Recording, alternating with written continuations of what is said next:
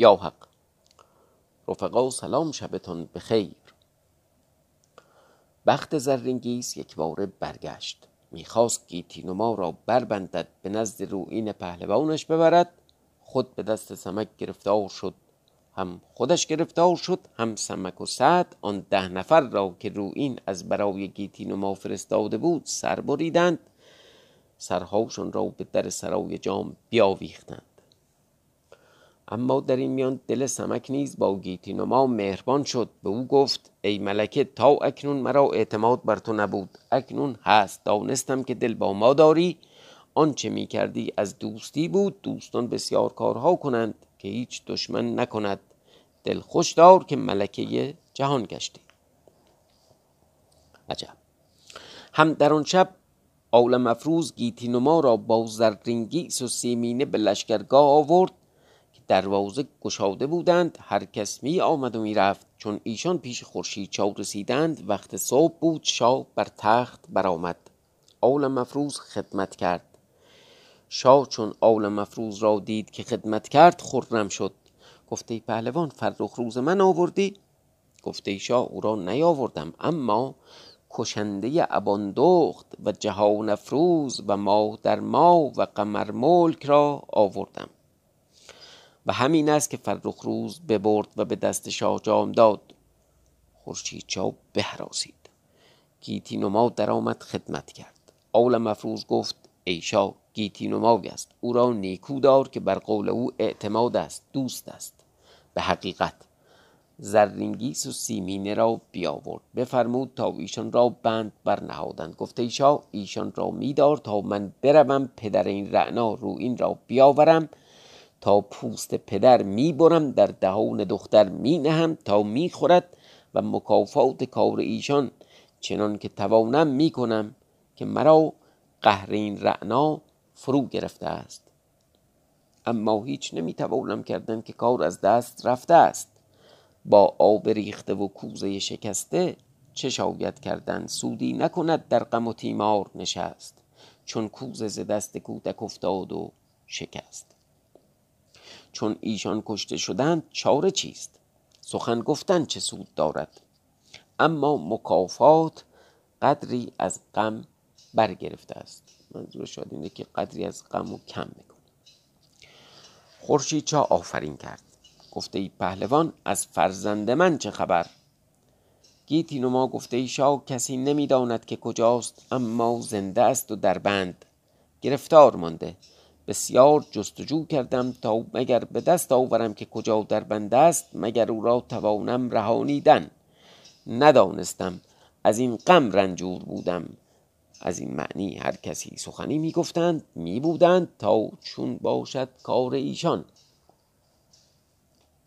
ما آمدیم به حدیث شاه جام و مردم شهر و چگونگی کارها که افتاد چون این گوید خداوند حدیث و راوی قصه که چون از آن جانب روز روشن شد آوازه در شهر افتاد که ده تن را سر بریدند بر در سرای شاه آویختند پهلوانی بود نام او جاشوش. به فرخ روز موکل بود. آن احوال بشنید بیامد بدید. روی به لشکرگاه کرد پیش جام آمد خدمت کرد. احوال با شاه بگفت. روین پهلوان در بارگاه بود آن احوال بشنید. دلتنگ شد از بر آن مردمان که به شهر فرستاده بود و باز نیامده بودند.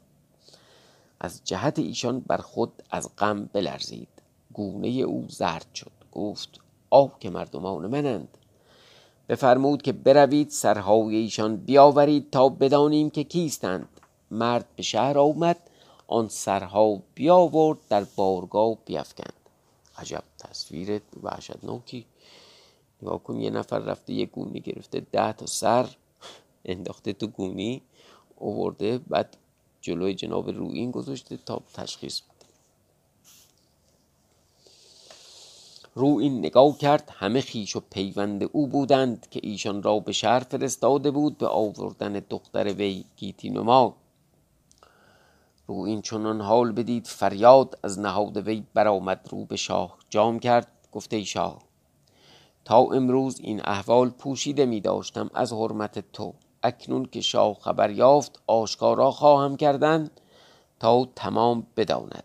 آگاه باشد که این همه خیشان منند و من ایشان را فرستاده بودم به شهر از آن که دختر من زرینگی است که مگر دختر شاه با وی اتابی کرده بود. او را بند کرده مکافات, مکافات آن که او را از بند بیرون آورد چون فرخ روز به دست شاه باز داد و این همه از بهران افتاد که من دختر خیش به شهر فرستادم پیش ملکه که او را دمدمه کند که زنان با زنان راست برایند باشد که گیتی ما رضا دهد تا من او را بزنی کنم که بر امید وی آمدم و بر امید وی جان بر کف دست نهاده و دل بر خطر افکنده. و روان در بیم هلاک داده و فرزند چون زرین درفش کشته شد. با این همه از دختر من دست بدارند و بروم. یعنی دیگه اصلا آقا بیخیال خر ما از کردگی دم نداشت. با این همه از دختر من دست بدارند بروم که بیش از این طاقت ندارم از بسیاری جور و بیحرمتی مرا ملالت گرفت. بنگر که ما به جای شما چه کردیم؟ پاداش ما چه می‌کنند؟ این فکر می‌کنه سرا رو دختر شاه گیتینما بریده. میگه در حق ما این ما دخترتو نجات دادیم فرخ روز آوردیم. این مکافاتش بنگر که ما به جای شما چه کردیم؟ پاداش ما چه می‌کنند؟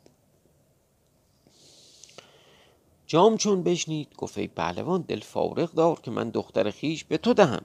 از تو باز نگیرم به جهد و طاقت و سوگند خورد به دین و آیین. گفت خیش و خیشان خیش و خیشان تو به وقت خیش رفتند. با این همه ندانم که این ده مرد را در شهر چگونه کشتند. خادمی در پیش تخت شاه ایستاده بود نام او خاص گفت زود باش پیش دختر من رو بگو تا زرینگیس را بفرستد و خود برخیزد و به لشکرگاه بیاید. خادم روی برا نهاد به شهر آمد به سرای شاه. طلب گیتی نما کرد آن دو کنیزک از آن زرینگیس با خادم انبر احوال همه بگفتند که سمک با روزافزون و ابرک گیتی نما و نیکی جهش و سیمین را بردند. خواست گفت ای انبر تو را پیش شاه باید آمدن. و احوال گفتند روی برا نهادند تا به لشکرگاه آمدند پیش جام. احوال چنان که افتاده بود همه باز گفتند شاه جام شد گفت این چگونه تواند بودند در سرای هیچ کس نبود مگر همه مرده بودند؟ انبر گفت ای شاه سمک چنان کارها می کند که کسی آگاه باشد من در پیش ملکه بودم که ایشان آمدند. خواستم فریاد برآورم مرا بگرفتند و بربستند. خواستند که بکشند ملکه رها نکرد دهان من بیاکند ایشان را ببردند. جام برا شد گفت چه تدبیر کنیم تا این مشتی اوباش برداریم. رو این غمناک شد آشفته گشت. گفت ای شاه ما را کسی می باید رفتن پیش خورشید چا و گفتن که ما دو زن داریم از آن شما. دو زن از آن ما شما دارید. زرینگیس و گیتین ما باز فرستید. چگلماه و گلبو باز فرستیم. به جز چنین بر نیاید. شاه گفت چنین کنیم. پس پهلوان جاشوش که موکل فرخ روز بود به لشکرگاه آمده بود مردی سخندان و با عقل. شاه بفرمود پیش خورشید چارو و بگوی این احوال که رو این گفت. زود باز کرد جاشوش خدمت کرد. گفت فرمان بردارم روی برا نهاد با چند مرد تا به کنار لشکرگاه ایشان رسید. سواران که به کنار لشکرگاه بودند ایشان را بدیدند. پیش باز آمدند کیستید؟ جاشوش گفت رسولم از شاه جام به شاه خورشید چا از سواران یکی برفت و با خورشید چا بگفت که رسولی آمده. بفرمود او را بیاورید. مرد بیامد ایشان را به بارگاه آورد. چون جاشوش در آمد و آن ساز و زینت پادشاهی دید او را خوش افتاد. تا پیش تخت آمد خدمت کرد زمین را نماز برد تا به جایگاه او را بنشاندند. در حال جلاب آوردند باز خوردند. خان بنهادند نان بخوردند.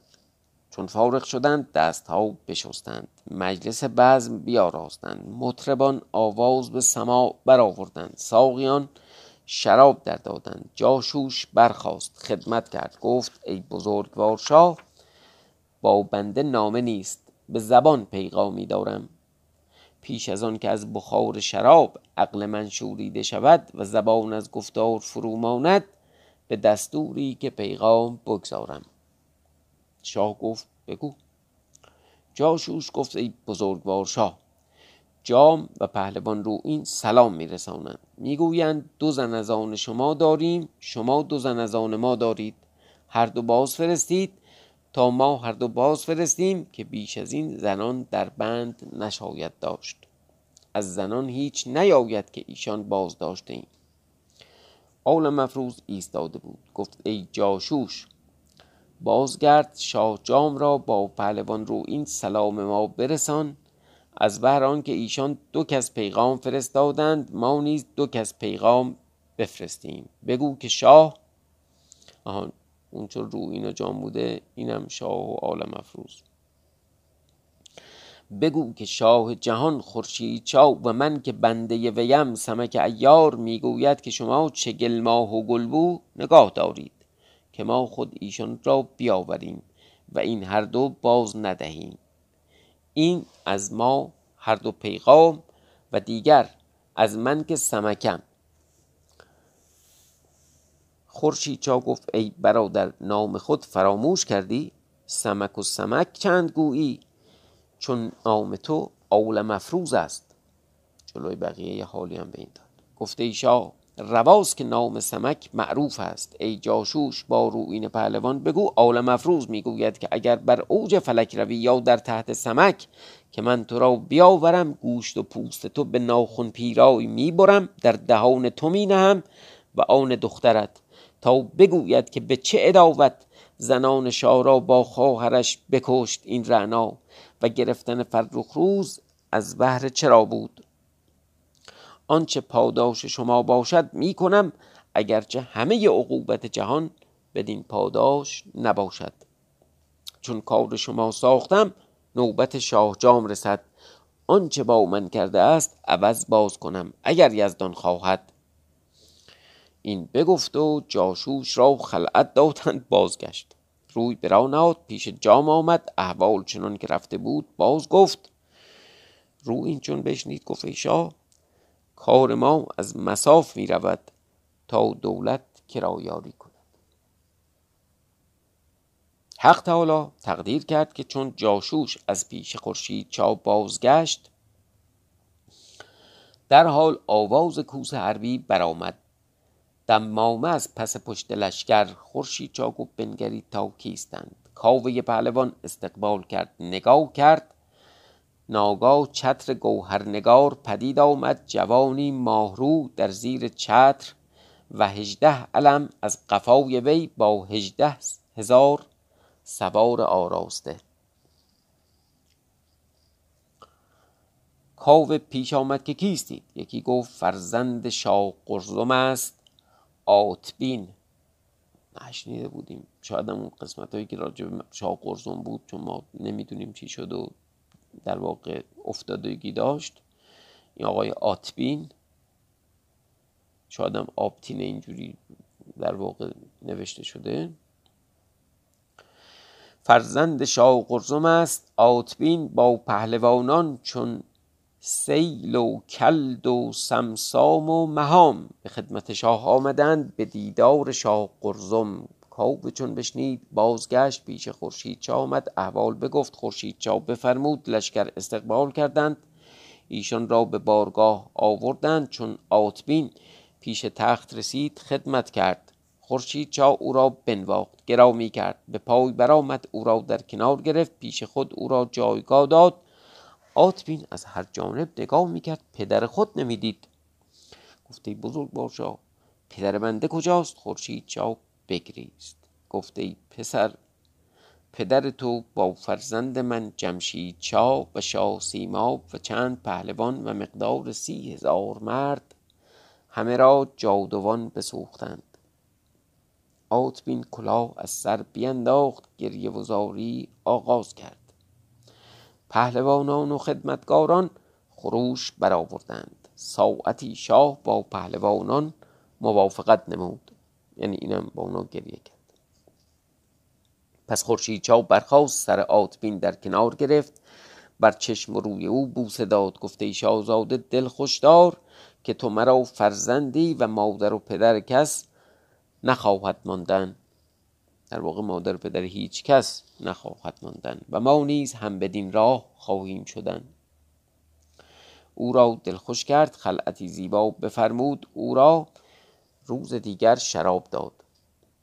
عجب کاری است. دیروز تعذیت روز دیگر به شراب خوردن مشغول. تا شب درآمد. دیگه خود راوی هم راجب این که عجب کاری است جمله معترضه اومد. جهان تاریک شد. همگان روی به آسایش نهادند.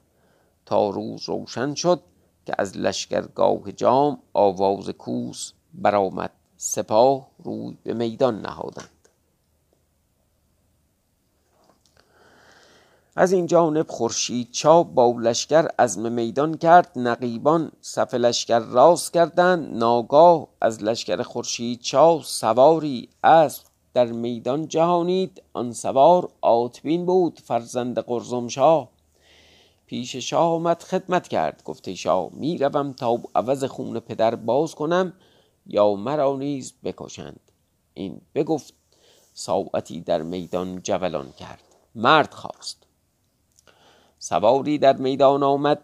آتبین از خشم رها نکرد که راست بیستادی او را بیفکند. دیگری آمد بیفکند تا هشتاد مرد را بیفکند که یکی زخم به آتبین نرسید. خورشید چا گفت او را باز خوانید نباید که او را چشم زخمی رسد. نقیبی در میدان رفت. آتبین را بازگردانید که شاه تو را می‌خواند. آتبین پیش شاه آمد. خدمت کرد. نیکی جهش اسب در میدان جهانید گفت این کار ما را افتاده است که خون پدر باز خواهیم. نعر زنان به میدان درآمد.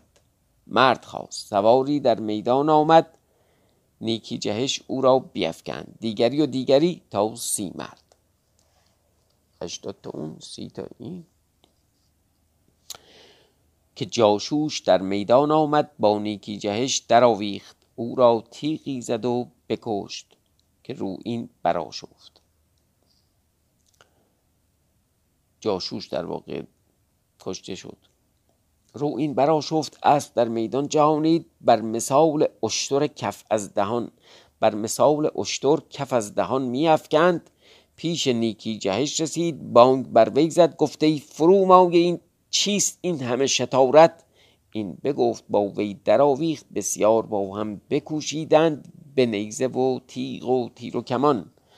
پس دست به گرز گافسار بردند تا رو این نیکی جهش را قافل کرد کمند از فتراک بینداخت در گردن نیکی جهش افکند در کشید.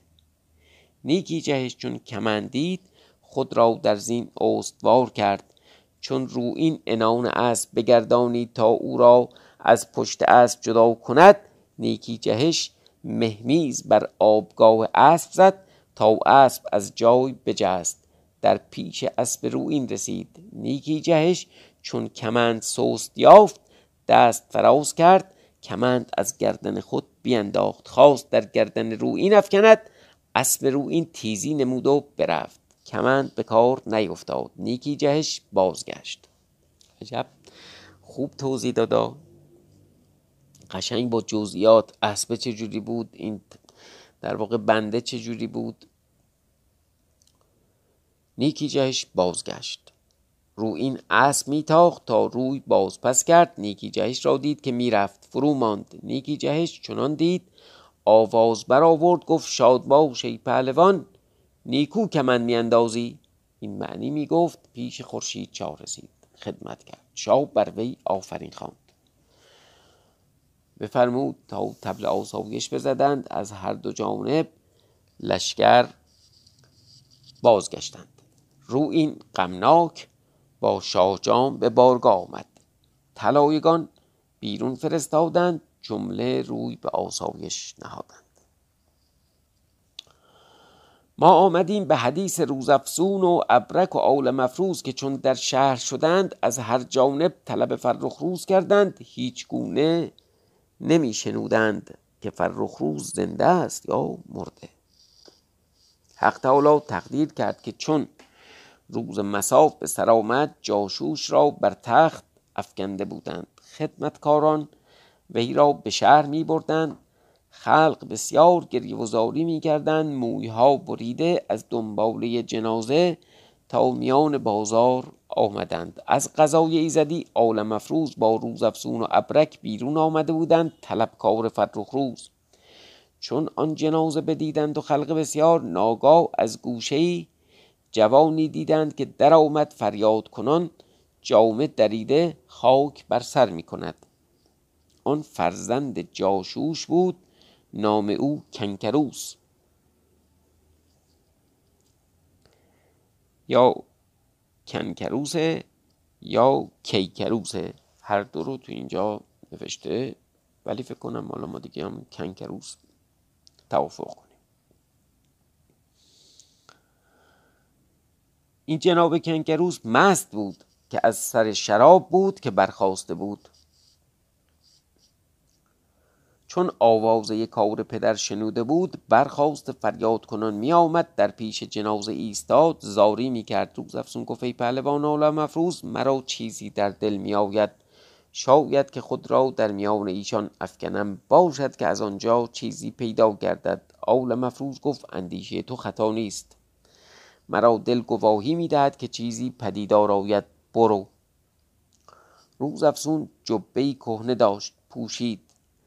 بدرید و خود را در میان ایشان افکند. یعنی جامش رو پاره پاره کرد بدرید و خود را در میان ایشان افکند. فریاد برآورد و زاری می کرد تا به سرای جاشوش آمدند کنیزکان و خادمان و حاشیت بسیار جامه ها دریده خاک بر سر کرده فریاد می کردند تا شب در آمد و دو بهر از شب بگذشت. کنکروس همچنان فریاد می کرد از سر مستی شراب گفت چون پدر مرا بکشتند و داغ بر جان من نهادند من نیز بروم فرخ روز بکشم و داغ بر جان خورشید چا بنهم. اگر من فرزندم او پدر است. درد در دل او بیشتر. و این چنان می گفت که هر کس می شنید.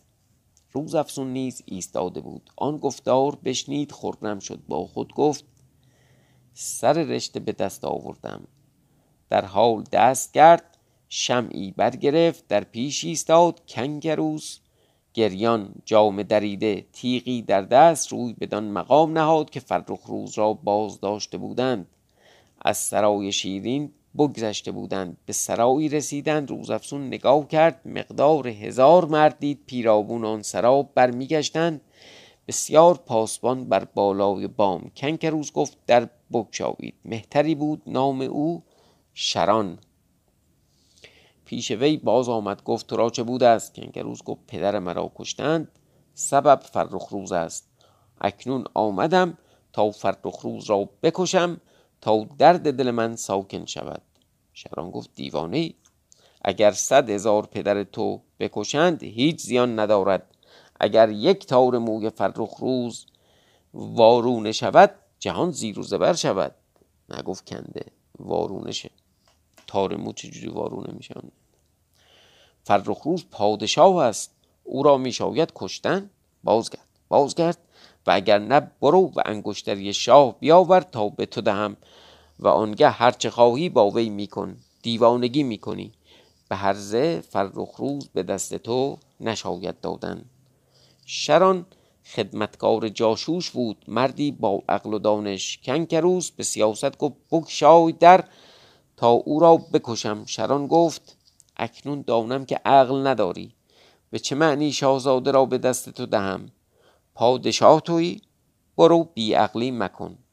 کنکروز او را دشنام داد. گفته ای فرومایه نافرمانی من نافرمانی من می‌کنی؟ یعنی پدر من کشته شد همه به دست تو افتاد؟ شران تیره شد. به خدمتکاران فرمود او را بگیرند. مردان در آمدند او را بگرفتند. با روز افسون که با وی بود گفت هر دو را بند برنهید تا فردا ایشان را به لشکرگاه فرستیم پیش شاه. پس چون روز روشن شد روز افسون باز نیامد. آل مفروز دلتنگ شد گفته ابرک برخیز تا بیرون رویم و احوال بازدانیم. هر دو به سر بارگاه آمدند ایستادن ناگاه قلبه و آشوب در افتاد کنکروس و روز افسون هر دو را بسته به لشکرگاه می بردند آل مفروز نگاه کرد روز افسون را دید. گفته یبرک دانستم که روز افسون را کاری پیش آمده است. فراشی کرده.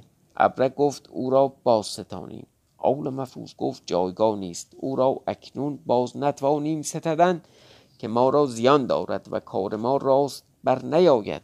که کار هر وقتی پدیدار آید. ابرک گفت ای پهلوان اگر او را به لشکرگاه برند و کسی او را بشناسد هلاک وی براید آل مفروز گفت هیچ باکی نیست و اگر او را عجل آمده است هیچ نتوانم کردن. تو هیچ توانی کردن که تو به لشکرگاه روی و روز افسون با این مرد پیش خورشید چاوری؟ ابرک گفت کار من نیست. آل مفروز گفت من بروم و این کار بکنم. تا بنگرم که چون خواهد بودن. اگر باز آید به شهر اگر باز آید به شهر کاری می‌سازیم. این بگفتند و بازگشتند به سرای سعد آمدند و هر احوالی می‌گفتند. از آن جانب کنکروس و روزافزون را به لشکرگاه آوردند دست بسته به بارگاه پیش تخت شاه. شاه گفت چه کردند؟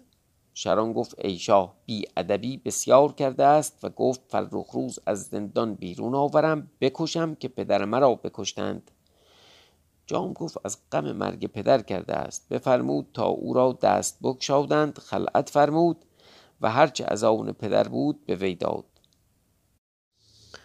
روز افسون را نیز بکشادند ایستاده بود که با کنکروس بازگردد حق تعالی تقدیر کرد که انبر خادم ایستاده بود. سمک را با روز افزون و ابرک دیده بود که آن شب بیامدند و زرینگیز را با سیمینه, سیمینه و گیتین ما ببردند. چون روز افزون را بدید بشناخت گفت شاه این مرد خدمتکار کنکروس نیست که.